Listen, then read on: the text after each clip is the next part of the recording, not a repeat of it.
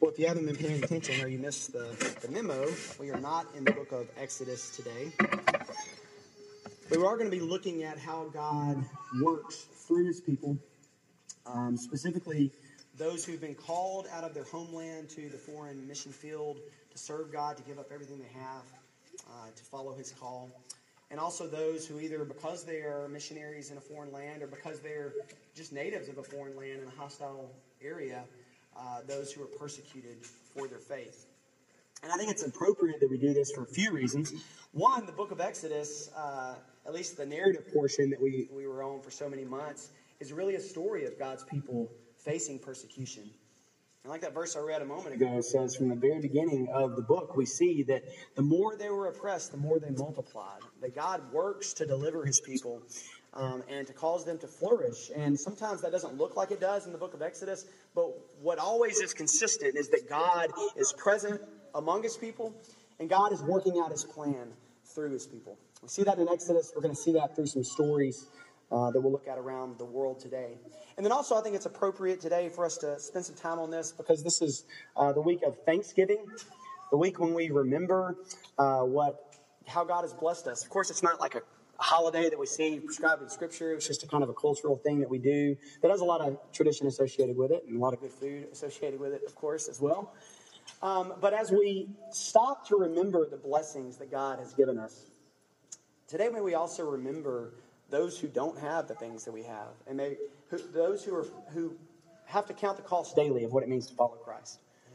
Um, and so, hopefully, through what we'll look at this morning, we can do that uh, a little bit better. And then also, the beginning of this month was, uh, I think the first Sunday of November every year is the International Day of Prayer for the Persecuted Church, uh, which Lisa has encouraged us in past years to observe. Lisa is sort of our point person for remembering uh, these atrocities uh, globally that, um, that our brothers and sisters face all the time, and that we just, it's easy to ignore them. Um, and so, um, Lisa encouraged us a couple of years ago to observe that, and we've been doing that for the last couple of years. We're not doing it on the day this year, uh, primarily because uh, we needed to work it in in such a way that we had a standby sermon for when little Millie was born. Um, and so, in case you missed that memo as well, uh, Anna gave uh, Anna Holbrook, Bryce, Pastor Bryce's wife, gave birth. I don't know why I pointed; she's not here. Uh, she gave birth to their youngest uh, daughter, uh, this past week uh, on Tuesday afternoon. Uh, so Amelia Carter Holbrook was born weighing seven pounds, eight ounces. We celebrate with our pastor uh, the blessing that God has given them uh, and that He's given us, uh, our, our, church. And if you haven't signed up for a meal, make sure you do that to, to bless the Holbrooks and help them out as they adjust. Um, and we're happy to, um, to celebrate with them. So, again, the beginning of this month was the International Day of Prayer for the Persecuted Church. And so we're going to remember that today and, and consider uh, those believers who are persecuted.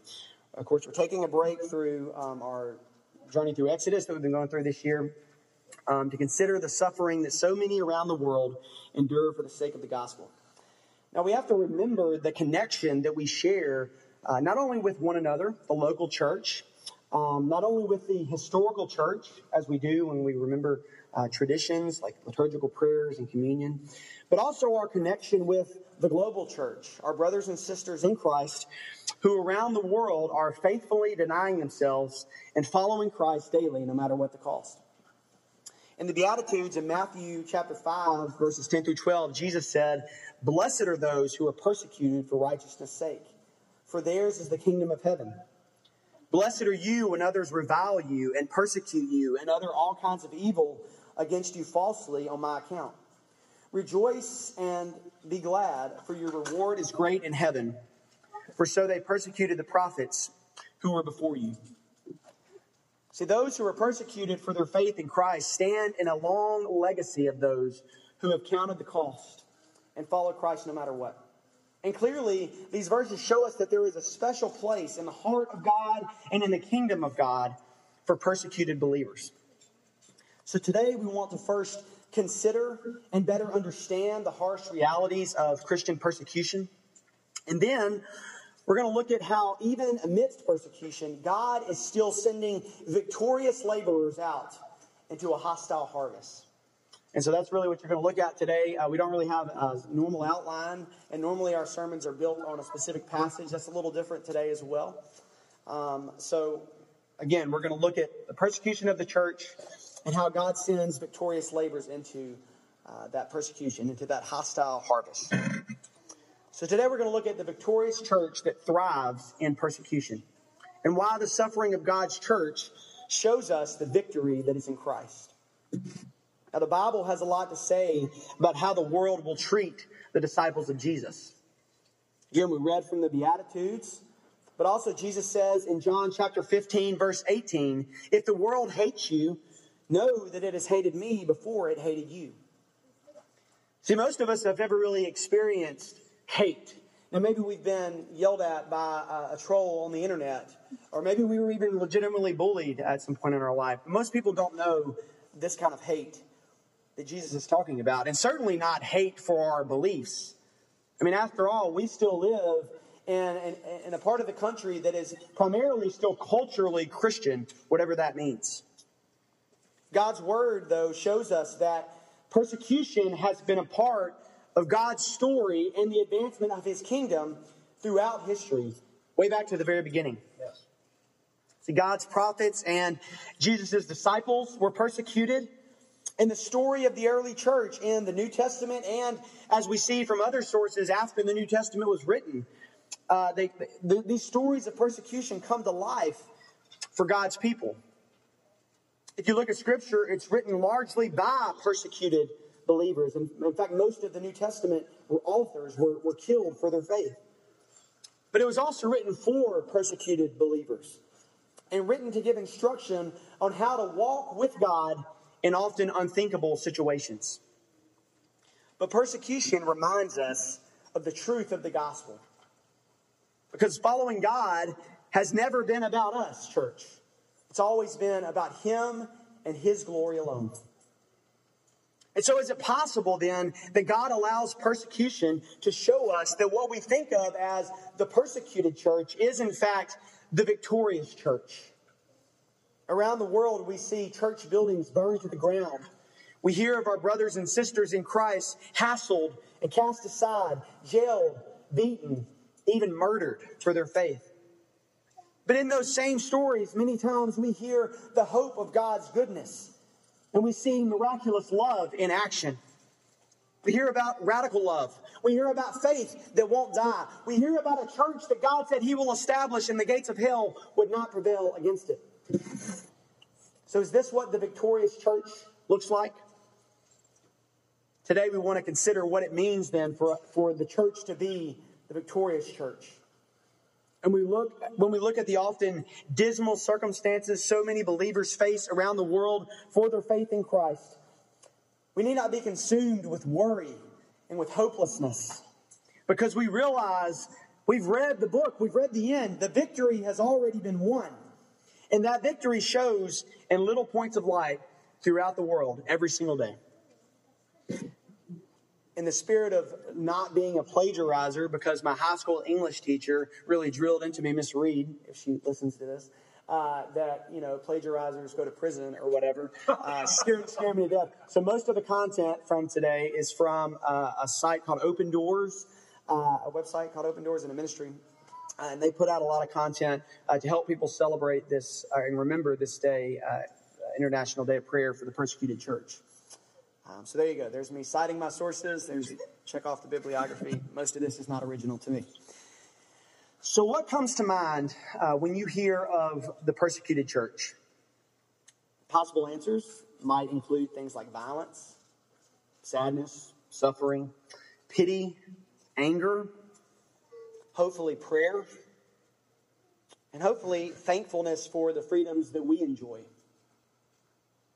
In the book of Nehemiah, in, excuse me, in the book of Nehemiah, we're given an example of how to respond when the family of God is facing difficulty. Now, Nehemiah, of course, was one of God's people in exile in Babylon, and Nehemiah was the cupbearer to the king. And he uh, saw travelers from the homeland of Israel who told him about how terrible things were for God's people. Now, if you read through the Bible, the books of Nehemiah and the book of Ezra take place at the same time and they inform one another. Um, Ezra starts this story of God's people returning home to rebuild, but they are forced to stop. And, and when they stop, they commit many sins. And the book of Nehemiah uh, then picks up after some of these rebuilders return to Babylon and they tell Nehemiah that the rebuilding process is at a standstill. And in Nehemiah 1 4, Nehemiah says, As soon as I heard these words, I sat down and wept and mourned for days. And I continued fasting and praying before the God of heaven. And we can learn from how Nehemiah responds to this hardship that God's people are facing. His immediate response is that he cried and he mourned for them. He fasted and he prayed for them. But then the rest of the book of Nehemiah is the testimony of Nehemiah acting. He didn't let his brokenheartedness over the hardship of God's people prevent him from doing something about the hardship of God's people. And neither should we. So today, as we dwell on the persecution that believers have, uh, have continued to face around the world, may it spur us to action. And we'll look at some of those points of action later. We also see in the Bible Jesus' perspective on persecution in the book of Revelation. We're talking about the persecuted church. We can be thankful for the words of Jesus, commending the church of Philadelphia in Revelation 3 8, where he says, I know your works. Behold, I've set before you an open door, which no one is able to shut. You would think if God opens the door, no one can shut it. I know that you have but little power, and yet you have kept my word and have not denied my name. See, the church of Philadelphia was located in that city uh, during John's time, where the church was going through brutal persecution, as were many believers in the early church. But Jesus assured them that their suffering wasn't in vain and that their pain wasn't escaping his notice. So imagine hearing those words from Jesus when he says, No one can close the door I've opened for you. He says, You've kept my word, you have not denied my name. When the King of the universe tells his church that no one can close the door that he has opened, we can know with assurance that this is true and that he will have the victory. So, as we read these stories today from our persecuted family, we should see that victory and come to see that these are not just stories of the persecuted church, they are stories of the victorious church. Now, you might be wondering is this what victory looks like? Is persecution victory? You might think, you know, this is not what I signed up for when I gave my life to Christ. But according to the testimony of Scripture and the testimony of church history, it is what victory looks like. Jesus said, if they hate him, they'll hate us. And this is what believers have signed up for. It may not be popular in many churches to talk about Jesus' words on the cost of discipleship, about denying yourself, about taking up your cross daily, about presenting your body as a living sacrifice, holy and acceptable to God. But this is what we are called to. This is what we have signed up for. And for so many around the world and throughout the history of the church, discipleship is costly every single day. So let's take a look at some countries where there's stories of this victorious church that I'm talking about. First, we're going to look at North Korea. The, the website that I mentioned, Open Doors, publishes a list every year called the World Watch List. And it's the list, I believe, of the, top 50 countries in the world where persecution is, uh, uh, for Christians is horrible. And they rank them by how bad it is. Number one on the World Watch List is North Korea. So, what's it like being a Christian in North Korea?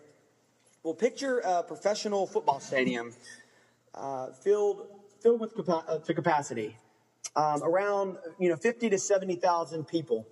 Uh, the Tennessee Titans Stadium in Nashville, if you've ever been there, holds about 70,000 people. Or uh, the, the Vaught-Hemingway Stadium in Oxford holds uh, just over 60. So around that number of people. Imagine that, that number of people. That's roughly the number of Christians, not in North Korea, that's the number of Christians living in labor camps in North Korea.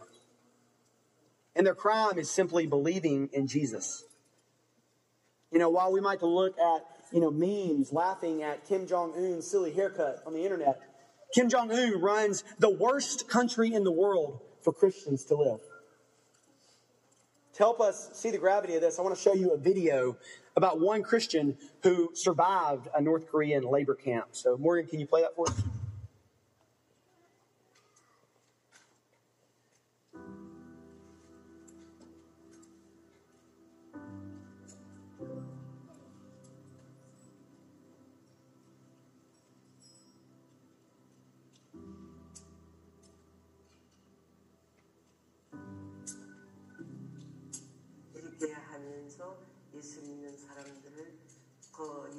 말만 해도 하나님이란 말만 해도.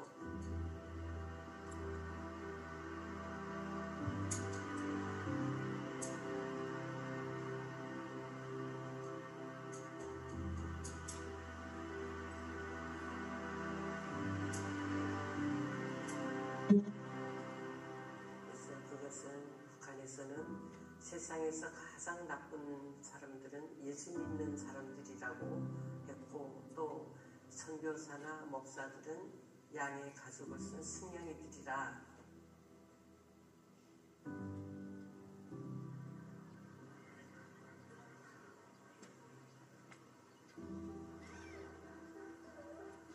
신앙을 가지게 된 것은 저희 남편 때문이었습니다. 이렇게 해서 아들이 와서 기도 아버지가 기도하라고 했고 예수님을 믿으라고 했다고 우리 아버지가 믿는 예수님도 좋은 분일 거라고 해서 그때부터 우리는 기도하기 시작을 했습니다. 아들이 아들이 손을 잡아당기고 거기다가 예수님을 믿어라. 예수님은 눈으로는 볼 수 없지만 예수님은 확실히 계시고 일을 하신다. 아, 북성대에서 감옥에서 아, 안주고 간첩으로 몰려가지고 그 복음을 전하고 밤에는 몰래 복음을 전하고 아픈 사람 기도해주고 그러면서 이제 거기서 아, 그렇게 그 사역을 할 때 하나님께서 그 사람을 통해서 그 감옥에다가 지하교회를 세워주셨어요. 아, 저희 남편은 아, 정말 음, 어, 나는 이제 죽어도 천국이 있다. 천국 소망이 있기 때문에 이제 죽어도 나는 아쉬 이 세상에 아쉬울 것이 없다고 그냥 그런 이야기를 했다고 그래요.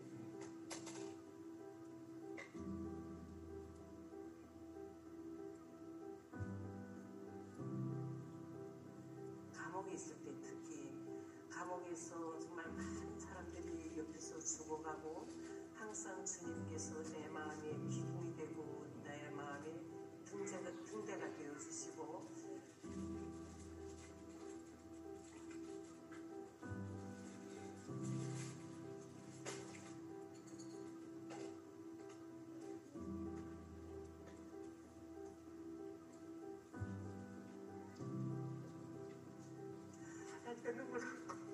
여호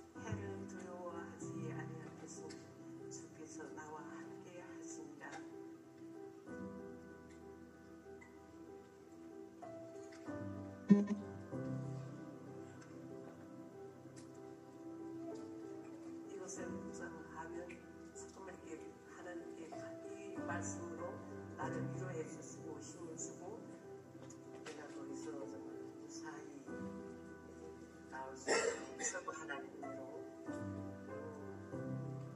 아, 정말 주님 뜻에 합당할 때 정말 모든 기도가 응답되고 그 나라에도 신앙의 자유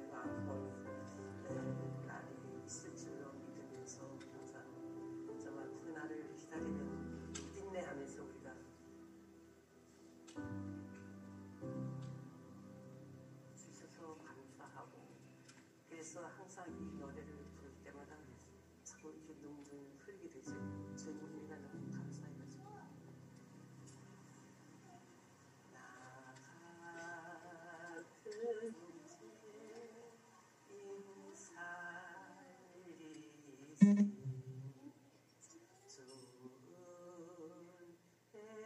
고마워 이라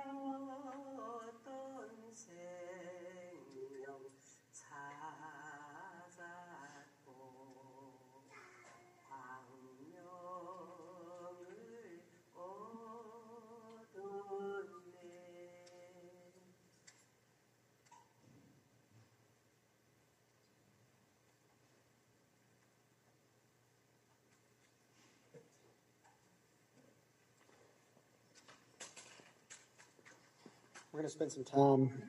Um,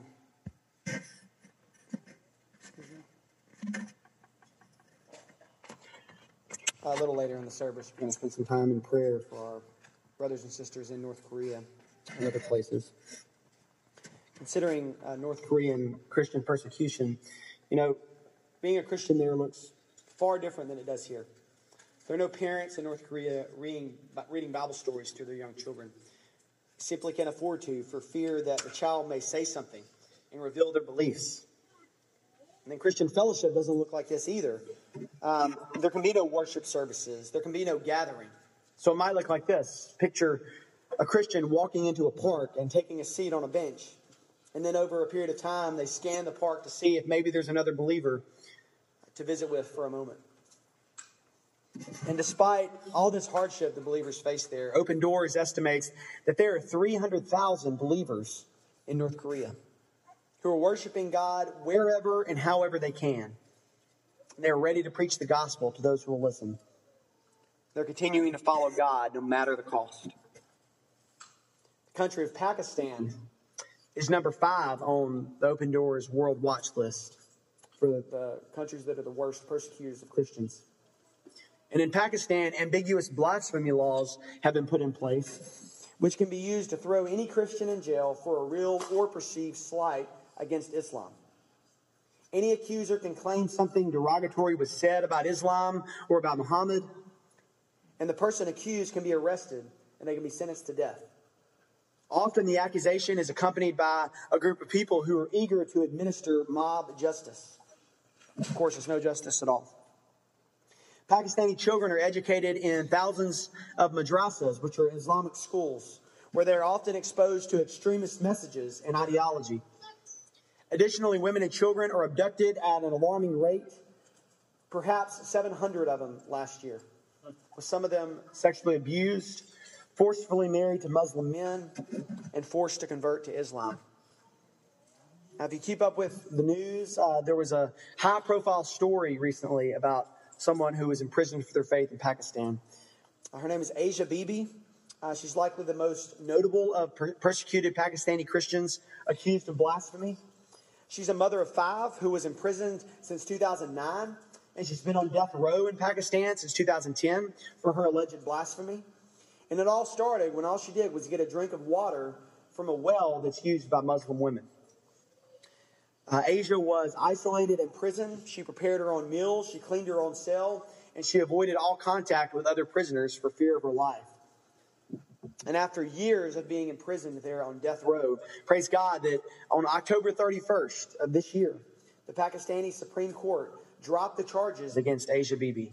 She was released from prison, which is, which is wonderful, except her acquittal saw thousands of protesters take to the streets in anger at the Supreme Court's decision. And demonstrators called for Bibi to be hanged. They attacked the judges, the media, the army, and any man or woman who dared to defend her. So it remains to be seen if she'll even be allowed to leave the country. And it's likely that her release will cause a new wave of Christian persecution in Pakistan. Yet, despite all this, the hope of Christ is visible even in this context of persecution. Christians are standing there for Jesus regardless of the cost and are ministering and preaching the gospel. People who have born into Christian families uh, are being born into Christian families who've never had the chance to go to church, but are hearing the word of God for the first time there. Let's also look at the country in Africa of Eritrea. Eritrea is a northeast African country on the Red Sea coast. It shares border with Ethiopia and Sudan and Djibouti. It's number six on the World Watch list. Eritrea is one of the most closed countries in the world. It's often called the North Korea of Africa because of its brutal dictatorship. No church operates in Eritrea without government direction. There is no evangelical presence, at least not publicly. And even with the supposedly allowed churches, the government can depose of its leaders, as it did with the head of the Orthodox Church in 2007. There's probably more than 1,000 Christians in Eritrea who are imprisoned in metal shipping containers there that function as prisons.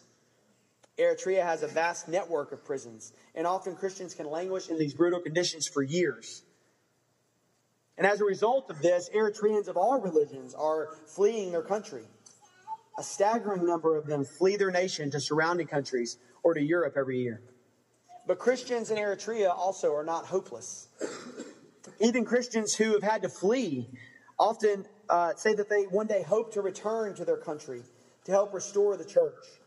One Christian in a nearby country who had fled told Open Doors researchers, uh, they said, I believe the church will be a strong power to change society, play its part in development. We want to evangelize the many unreached ethnic groups, train good pastors that can lead the church, defend the faith, influence society with biblical worldview and values. The country of Nigeria is number 14 on the World Watch list. And in recent years, it was Boko Haram, the militant Muslim group, that was the primary force attacking and killing Christians in Nigeria, particularly in the northeast corner of the country. Since the beginning of the insurgency of Boko Haram in 2009, they've been responsible for at least tens of thousands of deaths, and over 2 million people have been displaced through the destruction of their communities. One of the most public atrocities you may have heard of was the kidnapping of 276 schoolgirls four years ago. As of earlier this year, 112 of those 276 have yet to come home. Most recently, uh, in Nigeria, it's the militant Muslim Fulani herders who've been attacking and killing Christians. In Nigeria's middle belt, which divides the mostly Muslim north from the mostly Christian south, there's a long standing conflict between the Fulani, many of them who are nomadic herders, uh, and their conflict is with Christians who tend to be farmers. The Fulani shepherd cattle across the north of Nigeria and count on crops and grass wherever they go to feed the herd. The crops are the livelihood of the Christians, and this has resulted in decades of conflict. But over the past few years, these attacks have grown even more violent and more regular. Additionally, the Fulani militants often carry modern weapons, which has made the attacks deadly. There are reports that they often target Christians in Christian villages in Nigeria. This has resulted in Nigeria having uh, a huge population of Christian widows. Because when attacking church buildings, pastors and elders are targeted. And when they attack homes, the fathers and sons are targeted. And over time, this left, has left Nigeria with a great number of Christian widows. And yet, the Nigerian church continues to follow Jesus and to serve his church. Churches are running trauma counseling centers, helping distribute relief aid, and they help with rebuilding uh, efforts in villages that were attacked. The faith of Christians in Nigeria has not died out. Now, these are only four of the 50 countries on the Open Doors World Watch list. Persecution looks different in different places. It can mean, mean being squeezed through harassment, getting fired from your job, discriminated against in every manner possible by society, and sometimes even being killed. So, as I mentioned earlier, is this what victory looks like for the church? Well, it depends on how we define victory. Of course, the world says being victorious means, you know, having achieved something, being conquering, triumphant, or having success or triumph over an enemy in battle. But we know that God sees victory differently. He tells us in Isaiah chapter 55, For my thoughts are not your thoughts, neither are, my, are your ways my ways. For as the heavens are higher than the earth, so are my ways higher than your ways, my thoughts than your thoughts. God's word gives us example after example of this truth. So, with that in mind, what does God's view of victorious look like? I'd like to suggest that God's word and Jesus' own lips give us attributes in his church that define what it means to be victorious. In the book of Revelation that we looked at a moment ago, in chapters 2 and 3, Jesus speaks to the seven churches there. And he commends and convicts these congregations. And the attributes that he commends there are these good works, toil, patient endurance. They can't bear evil. They call out false apostles. They bear up for Jesus' name. They don't grow weary. They're faithful unto death. They hold fast to Jesus' name. They don't deny their faith in Jesus. They're growing in works for the Lord and in love and faith and service and in keeping the word of the Lord. Now, that's how God defines what it means to be the victorious church. Yes. And that certainly describes these persecuted believers that we've looked at. So, think about these attributes. They really fall into four categories they're standing on God's word, living to please God, counting on God's promises, and working for God's kingdom. How is it possible to live out any of these characteristics in the face of persecution? I mean, are these super Christians? No, they're, they're men and women and children just like us. But they do it all by the grace of God and the presence of God with them, the gift of His Holy Spirit. It's that simple. He does that for us as well. He gives us the grace that we need when we need it, and He sent His Spirit to help minister to us in every situation. Jesus told, tells us in John 8 that if we abide in his word, we will know the truth, and the truth will set us free. And so, to the whole church, he's saying that we're free to live for him, not for gain in this world, but for gain in eternity. Not for laying up treasures on earth, but for laying up treasures in heaven. So, when we think of the persecuted church, we might think of a church that's in hiding, church in desperation, a church on the run, being squeezed and crushed to the point of extinction. But hopefully, when we think of the persecuted church, we won't dwell there. But we'll first be called to pray for them. Jesus tells us in Matthew 9 the harvest is plentiful, but the laborers are few. Therefore, pray earnestly to the Lord of the harvest to send out laborer, laborers into his harvest. So, as we prepare to pray for God to send out laborers into the harvest, we know that the church has a long history of laborers being sent into this harvest, even in harsh persecution, like we just discussed, to proclaim the gospel with boldness. Let's look at one example that Melissa read for us earlier of what happens when God's laborers are faithful, even amidst persecution. I want to back up and place what we read earlier in a little bit of context. At the end of Acts chapter 7, we see the stoning of Stephen, who, as far as we know, is the first New Testament martyr. In Acts 7, verse 54, it says, Now when they heard these things, they were enraged. That's when they heard Stephen preaching the gospel. They were enraged, and they ground their teeth at him. But he, Stephen, full of the Holy Spirit, gazed into heaven and saw the glory of God and Jesus standing at the right hand of God. And he said, Behold, I see the heavens open and the Son of Man standing at the right hand of God. But they cried out with a loud voice and stopped their ears and rushed together at him. Then they cast him out of the city and stoned him. And the witnesses laid down their garments at the feet of a young man named Saul. And as they were stoning Stephen, he called out, Lord Jesus, receive my spirit. And falling to his knees, he cried out with a loud voice, Lord, do not hold this sin against them. And when he had said this, he fell asleep, which means he died. In chapter 8, it says Saul approved of his execution. There arose on that day a great persecution against the church in Jerusalem, and they were all scattered throughout the regions of Judea and Samaria, except the apostles. Devout men buried Stephen and made great lamentation over him, but Saul was ravaging the church and entering house after house. He dragged off men and women and committed them to prison, just like what we looked at today around the world. Now, those who were scattered went about preaching the word. Philip went down to the city of Samaria and proclaimed to them the Christ, and the crowds with one accord paid attention to what was being said, being said by Philip. And when they heard him and saw the signs that he, that he did, uh, for unclean spirits crying out with a loud voice came out of many who had them, and many who were paralyzed or lame were healed. So there was much joy in that city. The first few verses of Acts chapter 8 tell us that uh, uh, about the persecution of the church after Stephen had become the first martyr. In fact, Stephen's martyrdom was but the first of a coming massive wave of persecution against followers of Christ. And it tells us that all the believers except the apostles fled from there. But we should not miss the sovereign plan of God at work even amidst this persecution. It says that the persecution caused the scattering of believers. And yet, back in Acts chapter 1, we're told that the gospel would go to the ends of the earth. And it's amazing here that this scattering, this dispersion, is what led to the fulfillment of God's promise in Acts 1 8, that the gospel would go to the ends of the earth.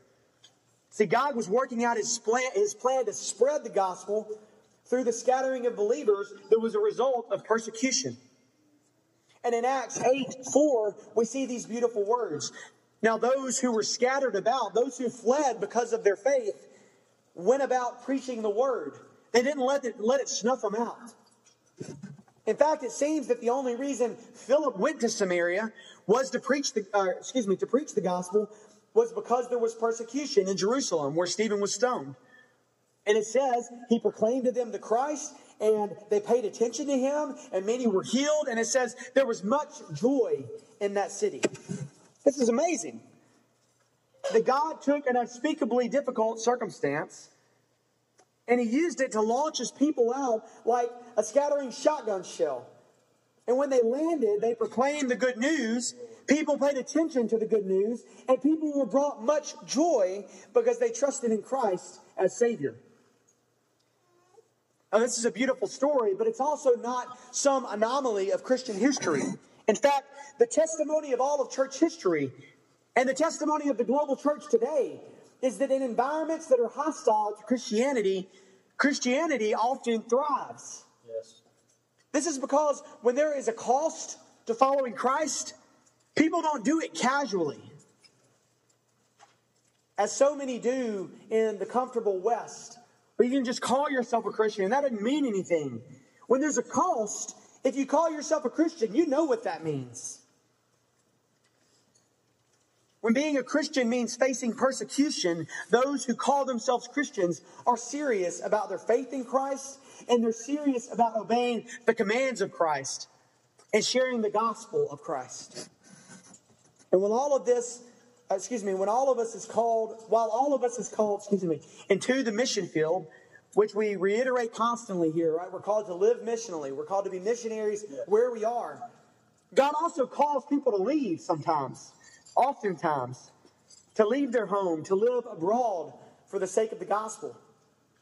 And we support many who do that. Praise God that He still sends missionaries. And maybe He's even calling you to go around the world to proclaim His good news to every tribe and every tongue. Thank God that He still does that. Uh, Lottie Moon, who you've probably heard of if you grew up in a Baptist church, who's uh, the, the, sort of international Christmas offering is named after. Um, she's a 19th century Christian missionary, and she served in China. And she once wrote this How many there are who imagine that because Jesus paid it all, they need pay nothing, forgetting that the prime object of their salvation was that they should follow in the footsteps of Jesus Christ in bringing back a lost world to God. Now, don't misunderstand. We don't, we can't purchase our salvation. But discipleship, committing our lives to Christ, is costly. We're called to give up everything for Him if He calls us to that. And the Bible clearly shows us that God is redeeming a people from every nation, every tribe, every people, and every language. The sacrificial death of Christ upon the cross made possible the salvation of a people from every nation and from every period of time. And because of the finished work of Christ, we know that God is calling people to himself around the world. But how does he do that? He does that through you and me. And to those who've said yes to his call. Jesus prayed in the Garden of Gethsemane, As you've sent me into the world, so I have sent them into the world. And because the gospel is a universal call to faith and repentance, you and I have been given a global mission, church. And to ignore this call is at odds with the clear commands of Scripture. Now, while leaving our homes to become foreign missionaries is not necessarily the specific call for every single one of us, we are called to proclaim the gospel globally. And what that means is we either go, we either send, or we disobey, in the words of John Piper. Church, in light of the cross and all that we know that God has done for us, we must be global Christians with a global vision because we serve a God who is a global God. as John Stott said. Because we have been redeemed by the precious blood of Jesus, we are indebted to the nations. We owe Christ to the whole world. So when you think about missionaries serving abroad, when you think about the church that is persecuted, imagine a church that stands on God's word, that lives to please God, that counts on God's promises, and that works to see his kingdom come and his will be done. We see a victorious church, just like Jesus described when he told us the gates of hell would not prevail against it. Yes. Think back to the example of Nehemiah, where he said, As soon as I heard these words, the words of the hardship of God's people, I sat down, I wept and mourned for days, and I continued fasting and praying before the God of heaven. But then Nehemiah went to work. So, how can we follow Nehemiah's example? What work will we take on? Some things we can consider doing are praying for our persecuted family, like we're going to do today. Praying for foreign missionaries who uh, have chosen to, left their, to leave their homeland to proclaim the gospel and pray that they would stand strong in their faith. Pray with our persecuted family to forgive and to bless their enemies. Stay up to date on news about suffering believers and the trials missionaries face, keeping our prayers current. Tell others about our persecuted family. Invite them to join in the work. You can write notes of encouragement to our brothers and sisters in Christ around the world. We can go visit our persecuted family. And we can give to help support the global mission of Christ. We're also going to give you an opportunity to do that over the next few weeks. Uh, instead of taking the traditional Lottie Moon offering that a lot of uh, churches do, uh, we're going to take up, correct me if I'm wrong here, a special offering for the Hardage family, who uh, we know is serving in India. They're actually going to be home for a little while over the holidays, taking some respite that they uh, need. Um, and so pray about how God would have you give to help support their mission uh, to see the gospel proclaimed in India, as they're there even now. So now that we've heard these reports about our suffering brothers and sisters, and as we've considered uh, those who have left their homeland to proclaim the gospel around the world, may we take our humble, open, and listening hearts to God. May let Him direct us as to what to do next. And then let's get to work. So we're going to spend some time in prayer today. Just you can, you can pray silently uh, where you are. And the Bryce will close us and we'll, we'll continue. But we want to uh, spend some time remembering those, again, who are persecuted for their faith and those who uh, are serving the Lord by proclaiming the gospel as missionaries in uh, other countries. So spend some time uh, praying to the Lord for them, and then Bryce will close us in a few minutes.